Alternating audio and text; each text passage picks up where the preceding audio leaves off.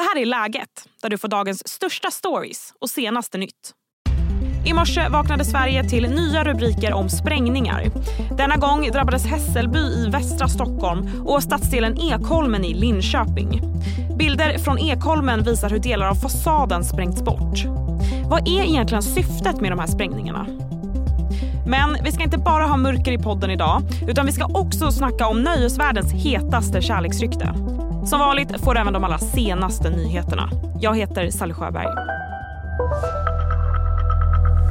I studion finns nu Expressens kriminalkrönikör Fredrik Sjöshult. Hej Fredrik. Hej. Ja, vi ska strax snacka om sprängningar som metod för gängen. Men, men först, det har som sagt exploderat i Linköping och Stockholm. Vad vet vi om eventuella kopplingar till gängkriminalitet där? Men som så många gånger förr den senaste tiden så kopplas de här sprängningarna då till eh, Foxtrot-konflikten och de ska då vara riktade mot den sidan som kallas för Foxtrot och som leds av Rehrava Majid. Och eh, 2023 kan, kan bli ett rekordår för sprängningar. Eh, läste jag precis. Känns som att jag vaknar till en ny sån rubrik varje morgon nästan nu. Hur central har den här metoden blivit för gängen? Ja, det har gått lite upp och ner under de senaste åren, de här gängkonflikterna. Om man tittar på förra året så var det faktiskt inte så många sprängningar. Då var det ju dödsskjutningarna som sköt i höjden istället. Men nu är det verkligen så att det här har liksom stuckit ut som metod i de här pågående gängkonflikterna. Och återigen så skenar det iväg så det blir någon form av sorgligt rekordår för sprängningar. Samtidigt så tycker jag det är lite så märkligt att det är så, det är som du säger, man vaknar nästan varje morgon av av en ny sprängning. Men ändå så är det bara så att ja, ja, nu var det en sprängning till och sen går man vidare. Klart, det här måste ju drabba de som bor i de här husen något oerhört. Alltså deras trygghet slits ju i stycken. Men, men gemene man verkar liksom inte förstå riktigt hur illa det här är. Man märker att det är inte så många som är intresserade av att läsa om det här efter ett tag. Om det, då inte, om det bara ja, inom situationstecken handlar om en sprängd port eller att det handlar om lättare skador.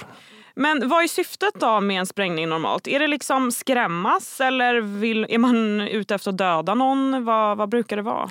Nej, men jag, man har ju läst en del chattar när det beställs sprängningar, när det beställs den här typen av bombdåd där de planeras. Och då har man intrycket att det handlar om att kasta in en handgranat, att sätta ut en bomb i syfte att ställa till med skada. Inte att vi ska döda en person eller att det ska dödas flera personer på den här platsen.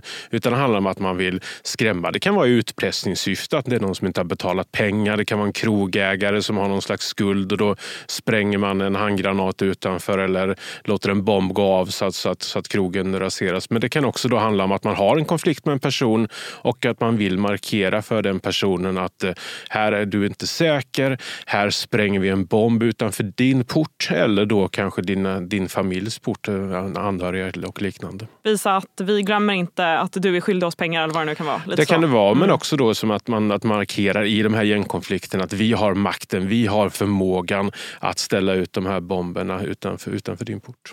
Vi ska snart få veta vilka som hanterar bomberna och var de kommer ifrån. Men först en kort nyhetsuppdatering. Tre våldsamma rån har inträffat i Uppsala under natten och kvällen. Vid samtliga fall har fyra gärningspersoner genom våld försökt tvinga till sig värdesaker av privatpersoner. Och nu utreder polisen ett samband. Mycket tyder på att det handlar om samma gärningsmän. Det säger polisens presstalesperson Magnus Jansson Klarin till Aftonbladet. USAs president Joe Biden har varit förvirrad igen. Den här gången under ett event i Vita huset. We're working with Congress to invest 40 billion dollars in our Pacific Islands Infrastructure Initiative. We call it the PI anyway. It doesn't matter what we call it, but that's what it is. Ja, att uttala vad planen hette tycktes vara lite kämpigt för presidenten. Men det var inte den enda händelsen som uppmärksammades. Biden glömde även bort var han och Cooköarnas premiärminister kommer ifrån. And that's why the United States is formally establishing diplomatic relations with the Cook Islands. And the real reason is we're both from Baltimore. Inte är det Baltimore i alla fall. Sydkorea står idag värd för ett möte där man bjudit in högt uppsatta diplomater från Japan och Kina. Det meddelar landets utrikesdepartement. Mötet ska försöka lindra Kinas missnöje med att Japan och Sydkorea fördjupat sitt säkerhetssamarbete med USA. Senast ett sånt här möte hölls var 2019. Hej, Ulf Kristersson här. På många sätt är det en mörk tid vi lever i. Men nu tar vi ett stort steg för att göra Sverige till en tryggare och säkrare plats. Sverige är nu medlem i Nato. En för alla, alla för en. Vi är specialister på det vi gör, precis som du. Därför försäkrar vi på Swedea bara småföretag, som ditt. För oss är små företag alltid större än stora och vår företagsförsäkring anpassar sig helt efter firmans förutsättningar. Gå in på swedea.se företag och jämför själv.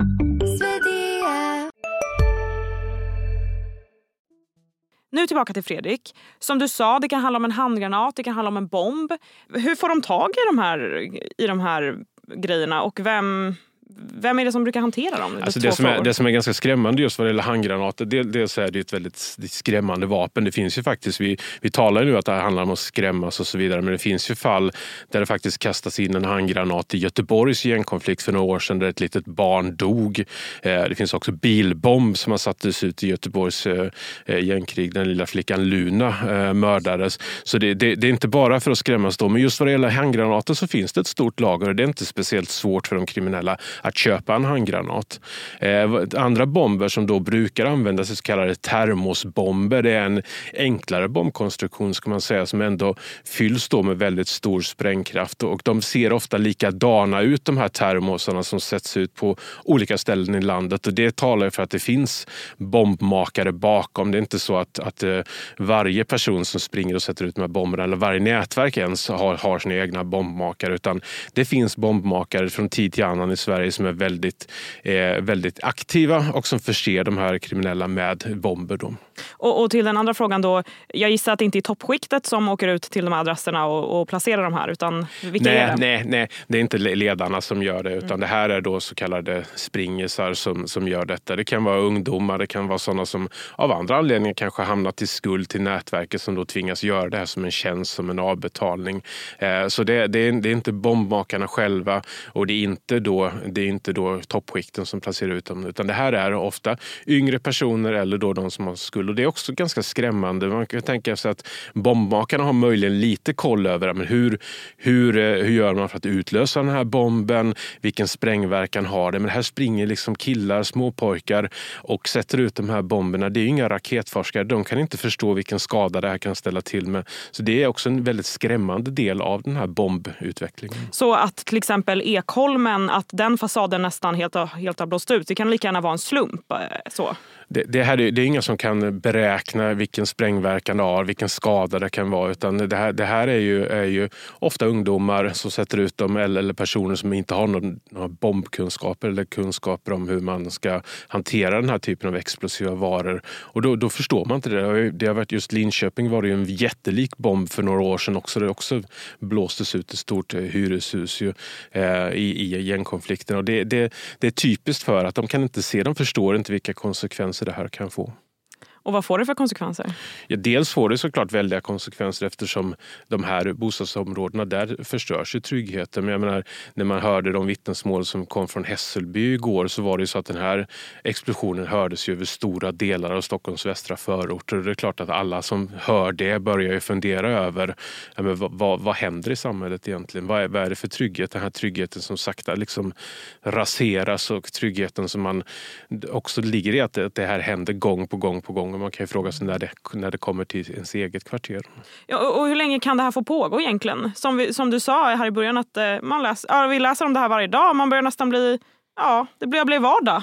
Ja. Det börjar bli vardag tyvärr och det är klart att samhället måste reagera starkare på det här. Det reageras ju vid exempelvis vid dödsskjutningar och, och det, politiker reagerar. Men det här har blivit lite av en vardagsmat och just att det här blir vardagsmat det tror jag är det riktigt farliga i detta att man inte tydligare reagerar på det. Och vad som måste göras åt det, ja men de som beställer de här ungarna, de här springisarna, som, springpojkarna som går och ställer ut bomberna.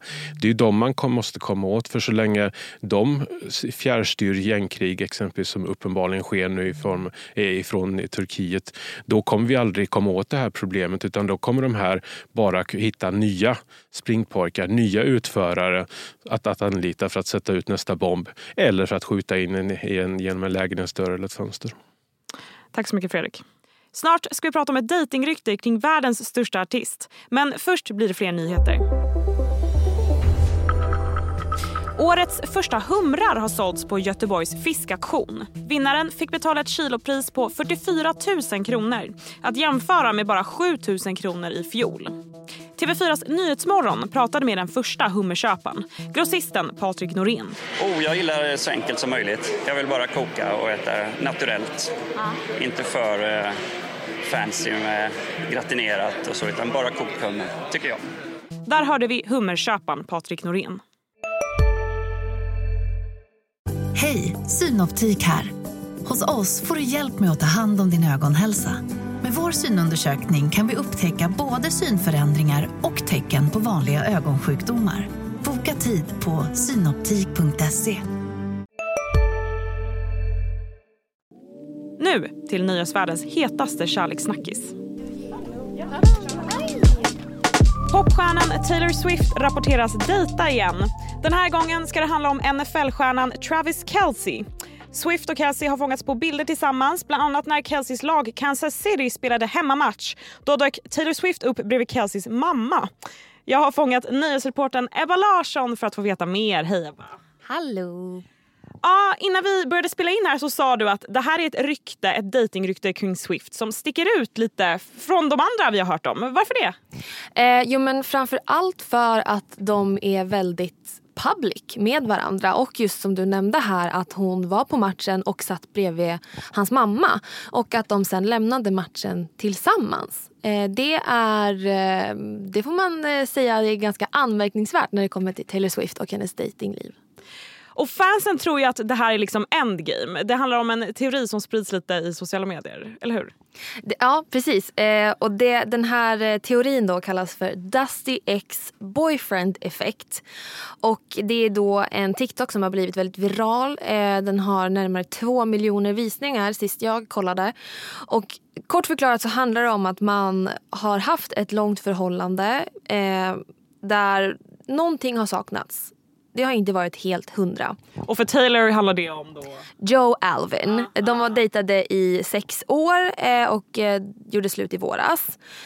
Därefter så träffar man en person som man dejtar lite ett tag så. Och den här personen då ska vara Dusty ex-boyfriend. Alltså en inte helt bra person kan man säga. Det som fansen då säger är att det här ska vara Matty Healy, frontman i bandet The 1975. Eh, de hade ju en fling här ganska kort i somras. Eh, och nu då har hon träffat sin framtida man, vilket då man tror, eller fansen tror, är eh, Travis Kelce. Och vem är Travis Kelce då? Men Travis Kelce han är en NFL-stjärna som har eh, spelat i Kansas City Chiefs i tio år eh, nu. Och eh, Han har vunnit Super Bowl två gånger. Och En liten rolig detalj som jag vet att många Swifties kommer tycka är väldigt speciell är att han är född 1989 vilket är samma år som Taylor Swift är född. Men Varför är det en så rolig detalj då? Jo, för att hon har ju också ett album som heter 1989 och det här albumet kommer ju också nu i slutet av oktober vilket är alltså eh, Taylors version av 1989. Och det, just det året har liksom varit väldigt framträdande genom hela Taylors karriär och betyder mycket för fansen. Men eh, någonting som jag såg swisha förbi också är att det här Kelsey kanske haft intresse för Taylor ett längre tag. Ja, redan i juli så eh, visade han ganska stort intresse för Taylor när hon var ute på sin Eras Tour och eh, stannade till då i just Kansas City. Eh, Kelsey var där och han ville jättegärna träffa Taylor efter konserten och ge henne ett armband som han hade gjort. Det här berättade han om i sin podd som han har tillsammans med sin bror. Men han fick nobben. Och efter det här då så har han fått en del frågor om vad som har hänt. Eh, och jag tänker att vi kan lyssna på ett litet klipp där han pratar om det här armbandet. Did you really have your phone number ready on a friendship bracelet to give to Taylor I said what I said and I meant what I said when I said it. You shot your shot, and, huh? And, you know what? It is what it is. I'm not going to talk about my personal life. I know what you writers want to hear. and you want to hear more about that and I'm not going to give you anything. Ah, jag hörde det där. Kul. Men eh, hur troligt är det då att det är the one för Taylor? Alltså det återstår ju att se. Eh, många trodde ju att Joe Alvin var liksom slutet eller vad ska jag säga. Men, men de ser väldigt gulliga ut och jag, eh, han verkar tycka om henne väldigt mycket.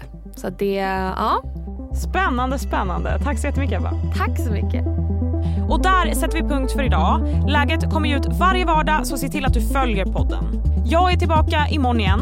Tack för att du har lyssnat. Du har lyssnat på en podcast från Expressen. Ansvarig utgivare Klas Granström